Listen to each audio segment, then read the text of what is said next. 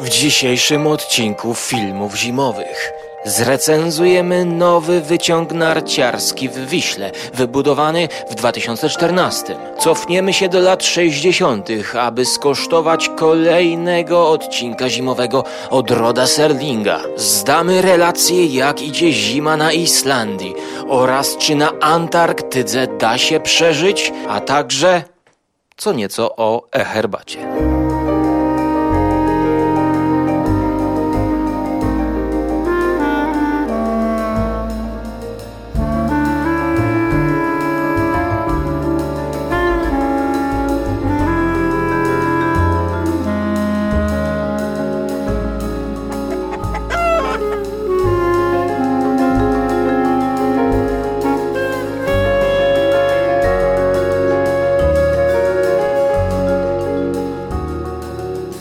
Dzisiejszy odcinek nagrywam 7 lutego. Pogoda za oknem minus 4 stopnie w dzień, ale uwaga, bo dzisiaj muszę sobie to rozdrobnić na różne pory dnia, różne dni, więc będę ten odcinek nagrywał małymi partiami, bo zdradzę Wam, że takie mówienie z emocjami, właśnie jak na początku zaprezentowałem, to no, ja naprawdę mnie to bardzo męczy, choć oczywiście sprawia też e, ogromną przyjemność. Takie właśnie coś ala prezenter radiowy, szalony. E, jednak po niektórych podcastach, kiedy nagram 50 godzinę, to ja jestem wykończony. Ja, ja, ja po prostu jestem spocony. Pocą mi się stopy. Mam prawie że mokre skarpetki. Przykładowo, jak nagrywam ze strefą mroku, który tutaj odcinek zaraz będę też omawiał, to ja sobie to tak ustawiam, że po nagraniu planuję, że od razu idę pod prysznic. Więc y, co nieco kulis zdradzam, a również mokre skarpetki miałem po tym weekendzie. A to dlatego, że teraz popijając sobie zieloną herbatkę Long Jing, którą zaparza się w 75 stopniach Celsjusza, o orzechowym posmaku, ale bez żadnego aromatu, gdyż ona nabiera naturalnego, orzechowego, takiego właśnie aromaciku. E, podejrzewam, że on wychodzi z prażenia i ze specyficznego sposobu ściśnięcia liści herbaty na takie bardzo płaskie to właśnie przypomniało mi się, że w ten weekend, dokładnie w sobotę, nie zabrałem ze sobą swojego typowego oprzyrządzenia narciarskiego, czyli tak zwanych suszonek, orzechów, czy do którego wchodzą orzechy ziemne w łupinach, oraz suszone owoce kandyzowane, e, na przykład figi, morele, etc.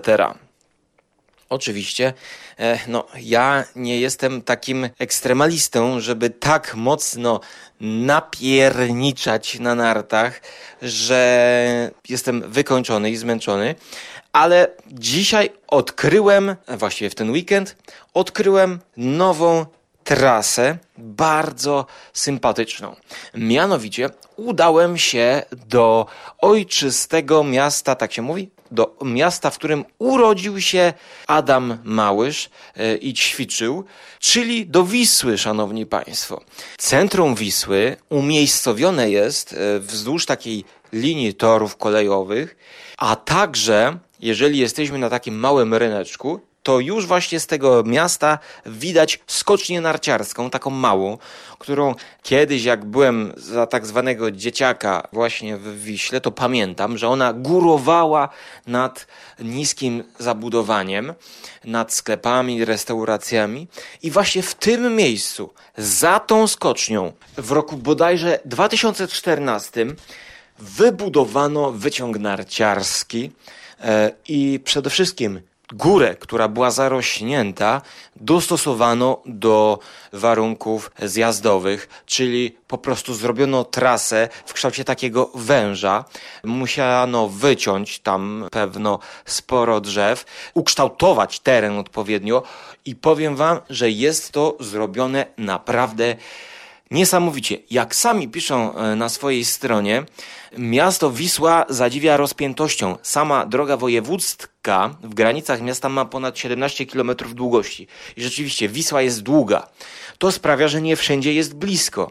Ale na Skolnity prawie zawsze jest blisko. Dolna stacja naszej kolejki liniowej znajduje się w centrum Wisły. 700 metrów od dworca PKP Wisła Uzdrowisko. Bo mówię tutaj właśnie o stacji narciarskiej Skolnity. Pierwsze słowa krytyki. Co to za nazwa? Zanim ja znalazłem tą nazwę, to minęło, nie wiem, jakieś pół godziny. W ogóle ja znalazłem skolnity i chciałem jechać na te skolnity. No to na drugi dzień szukam. Zaraz, zaraz. Czego ja szukam? Jakieś sy, sy, sy, sy. I nie mogę znaleźć, gdzie chcę jechać. No to szukam dalej. O, dobra, znajduję Siglany. Dobra, no to jedziemy na Siglany. Zaraz, zaraz. Trochę te wyciągi, te mapki się różnią. Siglany? Nie, nie, przecież to wyglądało inaczej. Szukam znowu. Aha, skolnity. Ja pierniczę. Szukam dalej, patrzę, Soszów. No ludzie złoci. Nie moglibyście tego nazwać, nie wiem, na przykład gruba baba, albo na przykład obżarty menel. Od razu bym zapamiętał, gdzie chcę jechać. Ale nie. Skolnity we Wiśle, Soszów we Wiśle, Siglany we Wiśle, jeszcze jakiś skok we Wiśle. Czy oni naprawdę nie mają... Ja, ja, skąd oni biorą te nazwy? na drugi dzień chciałem opowiedzieć rodzinie, tam babci, rodzicom, gdzie jeździłem. Oczywiście, słuchajcie, jeździłem gdzieś tam z, z, z, na Siglanach jeździłeś? Człowieku, te Siglany to są stare, jaki 2014 rok. Mówią mi to, to, to ja już jeździłem w Zaperelu. Ojciec gada. Siglany, no, no co, przecież to jest nowe. No i tak właśnie jest dyskusja. No to są błędy. A na przykład Karpacz bodajże, albo Szklarska Poręba, nazwy jakie tam są. Puchatek. Bardzo fajna trasa. Lolo Brigida, troszkę może bardziej skomplikowana, ale Lolo Brigida tutaj e, to jest bodajże nazwa do jakiejś aktorki nawiązująca. E, na, notabene najdłuższa trasa e, w Polsce, chyba 11 kilometrów. Natomiast ta, na której ja jeździłem, te skolnity mają dwie trasy. Wyjeżdżamy wyciągiem, kolej linowa, czteroosobowa i ta kolej ma 800 metrów, czyli ona jest po linii prostej na sam szczyt. I teraz uwaga, mamy do wyboru dwie trasy. Trasa niebieska, która mierzy kilometr 100 metrów, a także trasa po drugiej stronie, czyli jedziemy albo w prawo, albo w lewo i bierzemy sobie trasę czerwoną 980 metrów. Jakie były wrażenia na zjazdach? Po krótkiej przerwie, a będzie to przerwa na sygnał telewizyjny zapowiadający pewne znakomite stare show. You're traveling through another dimension. A dimension not only of sight and sound, but of mind. A journey into a wondrous land whose boundaries are that of imagination. Your next stop, the Twilight Zone. I odcinek, który obejrzałem bodajże w piątek przed wyjazdem na narty, e, był to trzeci sezon, szesnasty epizod Twilight Zone, czyli Nothing in the Dark. Nic w ciemności wyreżyserowany przez, no to nieważne przez kogo, akurat, ale ze śniegiem oczywiście w tle.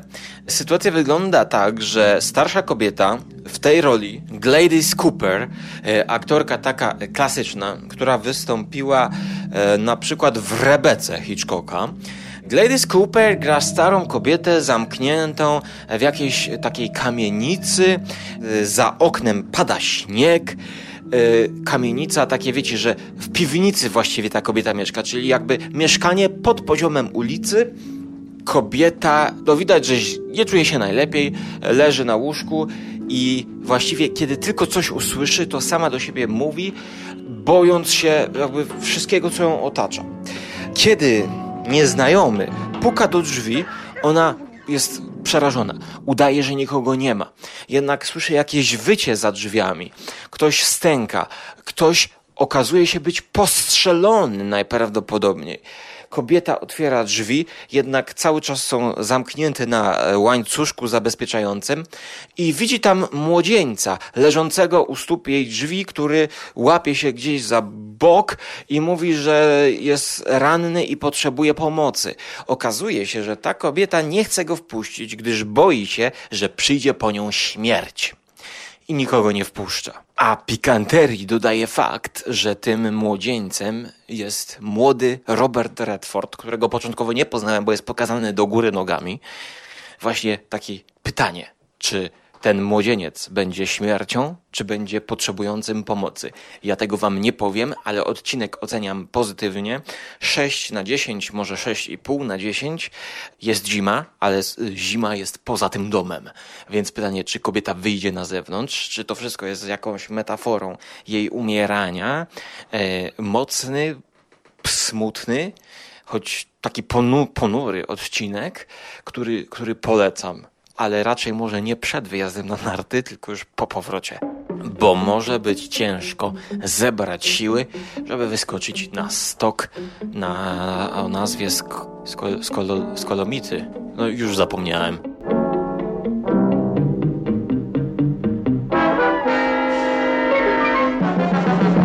A więc trasa w Wiśle wybudowana w 2014 roku przez polskiego projektanta, architekta Aleksandra Kuparowa oceniona zostaje przeze mnie 7 na 10 w kategorii jazda lekka. No, nie wiem, kto to zaprojektował, ale w sumie można by tak recenzować i oceniać zarówno twórców trasy, jak i architektów trasy, no bo jednak ktoś musiał to jakoś wymodelować, choć podejrzewam, że też swój teren, e, jaki tam zastano, miał wpływ na całokształt końcowy, ale moja ocena to rzeczywiście e, całości doświadczenia podczas zjazdu to byłoby 7 na 10. Początkowo zjeżdżałem niebieską trasą, która jest trochę dłuższa, bardziej kręta i łagodniejsza. Jedn, znaczy łagodniejsza, jest po prostu łagodna. Jednak duża ilość ludzi, która była zapewne przestraszona czerwonym, trudniejszym kolorem e, sąsiedniej trasy, jechała właśnie po niebieskiej i to troszkę przeszkadzało. Ciekawym urozmaiceniem były takie różnego rodzaju górki na budówki, powiedzmy. Wyobraźcie sobie jedną taką rynnę, po której większość ludzi zjeżdża, a obok jest coś na kształt takiego dużego wybrzuszenia wybrzuszenia w wysokości może jednego człowieka, na którym możesz wjechać, zobaczyć e, z takiego drugiego poziomu e, tą całą trasę i jechać dalej, ale nie ma motywu wyskakiwania. To nie jest skocznia, to jest po prostu właśnie taki bajer. I za taki bajer dostają ode mnie plusa. Podobnie e, było kilka takich przesmyków, takich ścieżek, które odchodzą w bok, gdzieś do lasu, jednak widać, że kiedyś tam jeździli narciarze, a nikt po prostu nie sypie tam śniegu i gdybym ja tam wjechał, to poharatałbym swoje narty o wystającą ziemię, żywą ziemię. Odsyłam na ich stronę, gdzie jest mapka, zdjęcia, można zobaczyć jak to wygląda. Podczas wjazdy na wyciągu czteroosobowym, wyściełanym taką pianką, która grzeje cię, co jest dużym plusem, e, widać tę skocznię narciarską. Zjeżdżało się sympatycznie, skolnity.pl Natomiast, no, czegoś mi brakowało albo to było za krótkie, ten zjazd jest rzeczywiście szybki, albo może dlatego, że brakowało mi widoków, bo zjeżdżałem wieczorem, czy, kiedy już była ciemność absolutna, czynne do godziny 21, oświetlenie lampami. Tam są świetne widoki, słuchajcie. Tam nawet yy, właśnie brakowało mi tych widoków. Dlatego następnym razem, jak tam pojadę, to będzie to na pewno dzień, bo widoki, o ile nie będzie zachmurzenia, są naprawdę przednie. Jest tam taki taras widokowy na szczycie. Gdzie jest cała panorama gór pokazana, każda góra jest opisana, co to za szczyt, a już nawet jak było ciemno, to panorama taka nocna, rozprzestrzeniająca się, te wszystkie hotele oświetlone, cała Wisła, inne miasteczka pobliskie robiła dobre wrażenie. I tego mi chyba brakowało, więc chyba bardziej pozytywnie będę oceniał jazdę dzienną w tym przypadku. Lepiej, paradoksalnie oceniam drugą trasę, czerwoną, e, sąsiednią, o której powiem po moich zmaganiach, tym razem z kolejnymi odcinkami islandzkiego Trapped. Everyone's in danger. Everyone's a suspect. Everyone is trapped on BBC 4. Jestem już na siódmym odcinku, szanowni państwo, więc zmierzam ku końcowi. Obejrzę do końca. Jednak niestety muszę powiedzieć, że to jest źle skonstruowany i źle napisany scenariusz. Yy, bo no na przykład w szóstym odcinku nagle wchodzi e, lawina do gry, zabija jednego z bohaterów. E, cały odcinek jest taki trochę powiedzmy epizodyczny. Nie ma napięcia, nie ma czegoś, co by mnie trzymało w tym serialu, jak powiedzmy w Dexterze. W Dexterze było i zagadka, i główna postać fascynująca. Tutaj te wszystkie postaci są takie no one mają może jakieś, jakieś tło, może mają, ale no niestety nie mają charyzmy.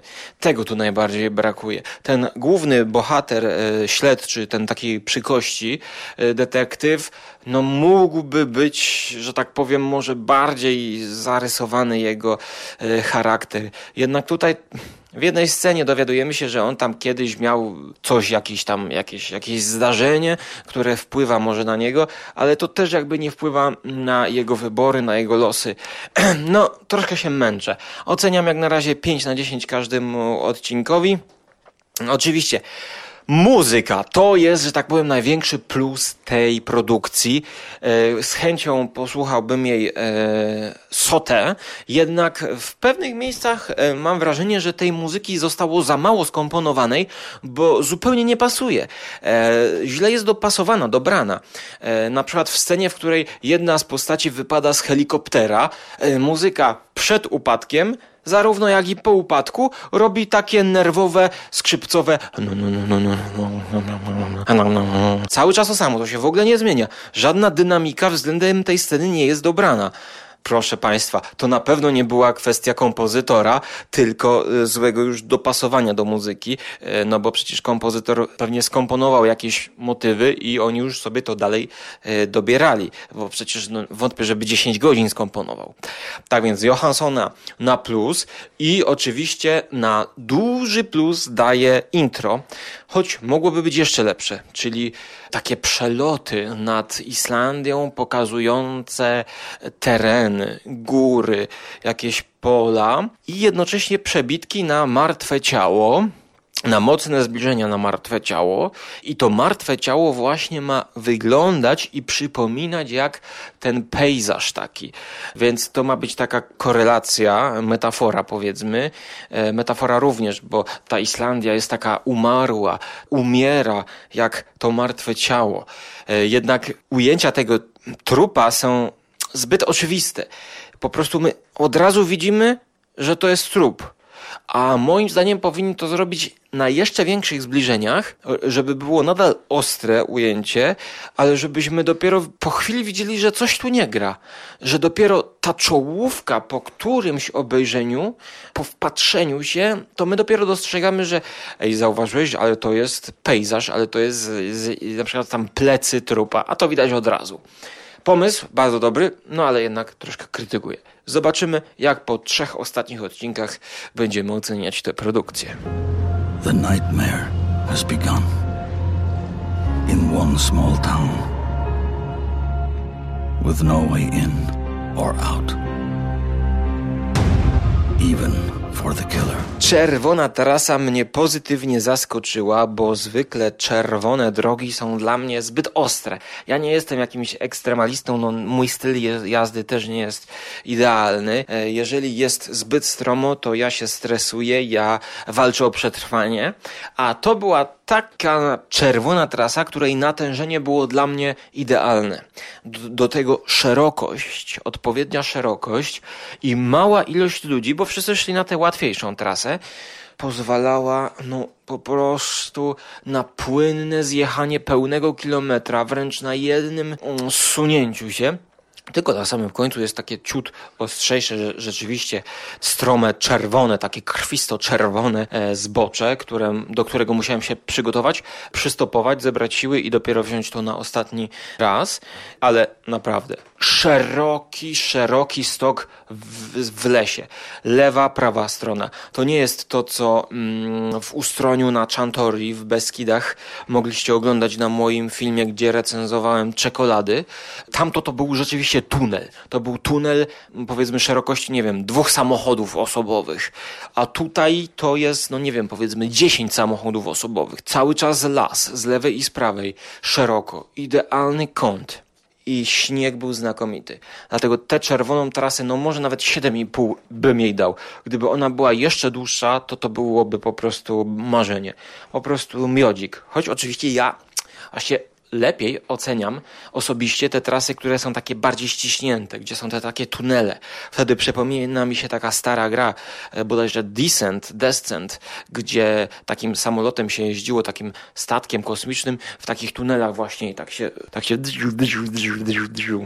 Tutaj dogrywka. Pod odcinkiem w komentarzach bądź w opisie znajdziecie link do 6-minutowego filmiku na YouTube, gdzie jeden z narciarzy, e, nie mój, przejechał tę trasę z kamerką i będziecie mogli zobaczyć jak to wygląda podczas takiego e, trochę wieczornego przejazdu. No, tak więc polecam wszystkim zobaczyć skolnity.pl, a my przechodzimy do Antarktyki.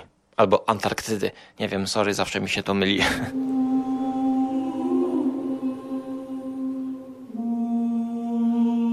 In Fortitude, there's two fundamental rules. You have to have a roof over your head and you have to be able to provide for yourself. So it follows. Everyone's got a job, no one's poor, so there's no stealing, there's no crime. Everybody's always happy. Czyli Fortitude, o którym dowiedziałem się dzięki Hubertowi, bo w roku 2017, w styczniu 26, wszystkie odcinki drugiego sezonu wypuszczono, e, więc zabrałem się za sezon pierwszy. Obejrzałem odcinek pierwszy, który okazał się być tak naprawdę pilotażowym odcinkiem łączącym dwa odcinki w jeden półtora godzinny, więc tak naprawdę e, poprzednio mówiłem o dwóch odcinkach, a nie o pierwszym pilotażowym. Teraz jestem na czwartym odcinku i mam poczucie takiego jednego déjà vu, że one są do siebie bardzo podobne. Fortitude Antarktyka ale skąd to déjà vu? No otóż Fortitude też był kręcony na Islandii, która miała imitować Antarktykę, Antarktydę. Nie wiem co to jest. Więc rzeczywiście jest podobnie, choć tutaj jest motyw taki troszkę może bardziej fantastyczny, bo już na samym początku ludzie odkrywają jakiś ząb. Nie wiadomo, czy to jest ząb mamuta, czy to jest jakaś bestia z przeszłości no wciąga, może troszkę wciąga, ale nadal ja to oceniam mniej więcej na tym samym poziomie co w y, Trapped, czyli 5 na 10. Jedyny plus, jaki na razie mogę tutaj rzeczywiście wyróżnić, to oprócz porządnych zdjęć y, jest to jedyny ciekawy wątek, kiedy przybywa do Fortitude, miasteczka tak zwanego, Stanley Tucci Tushi, bardzo dobry aktor, który jest protegowanym bodajże e, śledczym z Wielkiej Brytanii, który pracował e, drzewiej dla FBI i on będzie dochodził kto zabił tutaj jednego z bohaterów, bo właśnie na tym ten serial polega. Na tym ten serial jest oparty, że jedna z postaci została zabita, nie wiadomo przez kogo albo przez co. Teraz miejscowy szeryf nie chce, żeby ten Stanley Tushi, e, który nowo przybył, e, tutaj prowadził śledztwo, no bo prawda, szeryf to szeryf, chce trzymać wszystko za mordę. Ten, ten śledczy z FBI kontra miejscowi to jest jedyny ciekawy wątek. Tutaj pojawia się jakieś napięcie, tu, tutaj się pojawia jakiś sens w ogóle i to jest jedyne, co mnie trzyma przy tym serialu. I chose a life of crime in a town where there's none. I studied criminal law on the mainland, came to Fortitude and married a policeman. Our honeymoon was a night of thrills and magic. We saw the most spectacular aurora borealis I'd ever seen. Gdzieś na jakimś portalu przyrównywano pierwszy sezon do The Thing Carpentera. No ludzie, just give me a break, just give me a break. Ja właśnie, że tak powiem, zabrałem się za The Thing, bo chciałem po tych wszystkich takich przeciętnych produkcjach czegoś, co rozryje mi oczy na, na dwie części. Dorwałem wydanie Blu-ray z 2016 roku, gdzie jest 6,5 godziny dodatków, słuchajcie, oraz zremasterowany film Carpentera. Obejrzałem połowę filmu, no jest świetnie, jest świetnie. Ten remaster po prostu zrobił cuda. To po prostu wygląda jakby zostało dzisiaj nakręcone. I do tego dodatki. Obejrzałem jak na razie półtorej godzinki, czy może dwie godzinki dodatków. Przebrnę przez wszystko i jeszcze w tym sezonie mam nadzieję coś o tym nagram, bo jest sporo ciekawostek. E, te dodatki, słuchajcie, no jest, jest troszkę takich rzeczy, e, które zostały wyemitowane w telewizji, e, różne wersje tego samego materiału. Możemy zobaczyć młodego Kurta Russella, młodego Carpentera, który się wypowiada. E, z takich ciekawych rzeczy to dwóch gości z jakiejś stronki pojechało kilka lat temu na wyprawę w miejsce, gdzie kręcono The Thing, a uwaga, nie kręcono tego na Islandii, tylko na Alasce. Pokazali tam e, tylko niestety same zdjęcia, więc to jest taki slideshow plus narracja z OFU.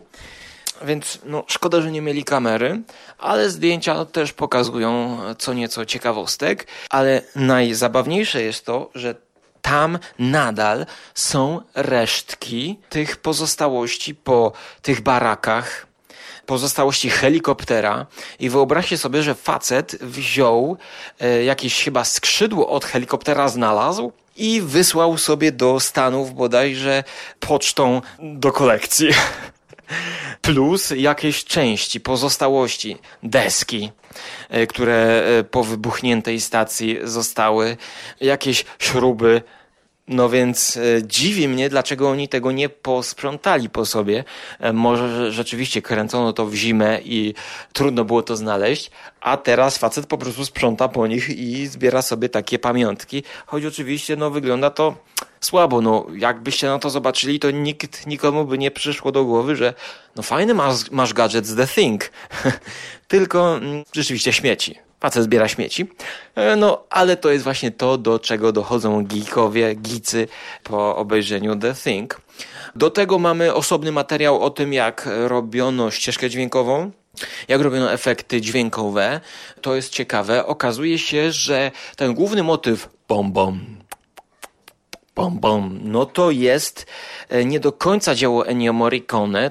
Same te syntezatory mówią dużo o tym, że to jest dziecko stylu Carpentera, który wcześniej sam tworzył swoje ścieżki dźwiękowe, ale był fanem Ennio Morricone, był fanem, fanem westernów e, i jego muzyki, dlatego go zaprosił.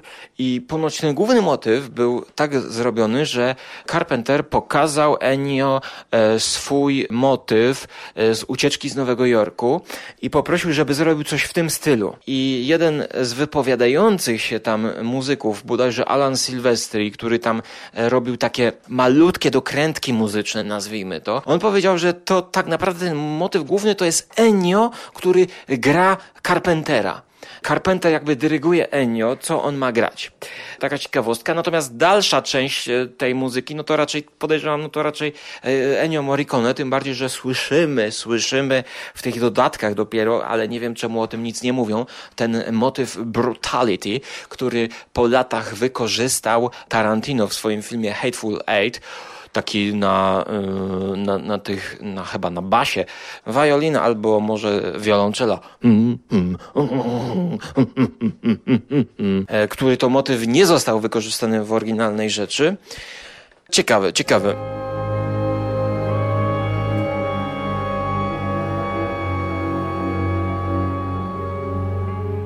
Na razie oglądałem te dodatki, które mają po 10, 15, 20 minut, a są tam na tym Blu-rayu dodatki 50 minut. półtorej godzinny dokument.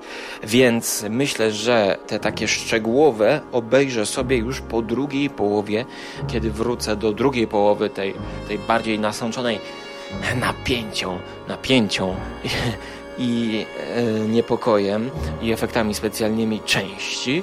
No bo jest tego sporo. I ostatnią rzeczą, na którą zerknąłem, jest to chyba dla kontrastu wersja, która została wyemitowana w telewizji NTC, no nie pamiętam nazwy, dzięki której możemy zobaczyć jak odbierali widzowie telewizji ówcześnie chyba w 80 tam może trzecim czy drugim roku. Otóż no wygląda to tragicznie w porównaniu do, do dzisiaj. To nawet nie jest chyba obraz 4 na 3 ale to jest rozmyte, to jest rzeczywiście dźwięk, jest jakiś taki za mgłą jakby. Taka ciekawostka, ja wątpię, czy ktoś by to oglądał od początku do końca, bo to jest męczące. Ciekawostką już ode mnie jest ciekawostka taka, że na stronie Fan Edit, nie wiem jak teraz to, to się nazywa, bo długo tam nie wchodziłem, udostępnili wersję specyficzną filmu The Thing, którą sobie ściągnąłem, bo tam można sobie, że tak powiem, za darmo ściągać te fan edity. Czyli to są całkowicie przemodelowane przez fanów wersje.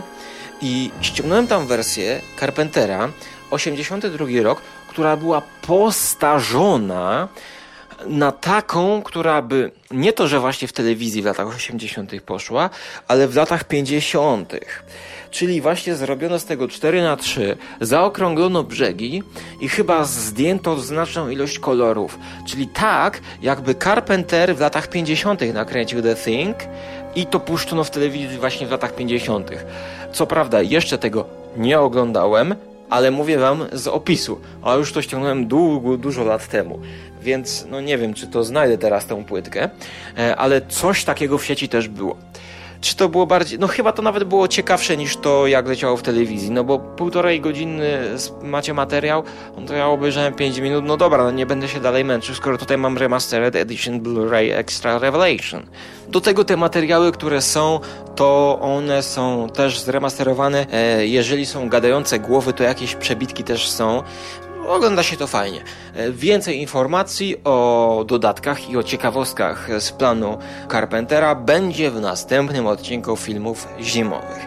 A teraz ja już Was e, żegnam. Zapraszam do zapraszam do herbaty, zapraszam do jeżdżenia na nartach, do sportowania się, do robienia przysiadów, do picia dobrej herbaty i przede wszystkim do wejścia na Żarłok TV i zostawienia tam kciuka w górę, subskrybera, bądź kciuka w dół, albo niezwykle oburzonego komentarza. A tymczasem do zobaczenia bądź do usłyszenia w przyszłości.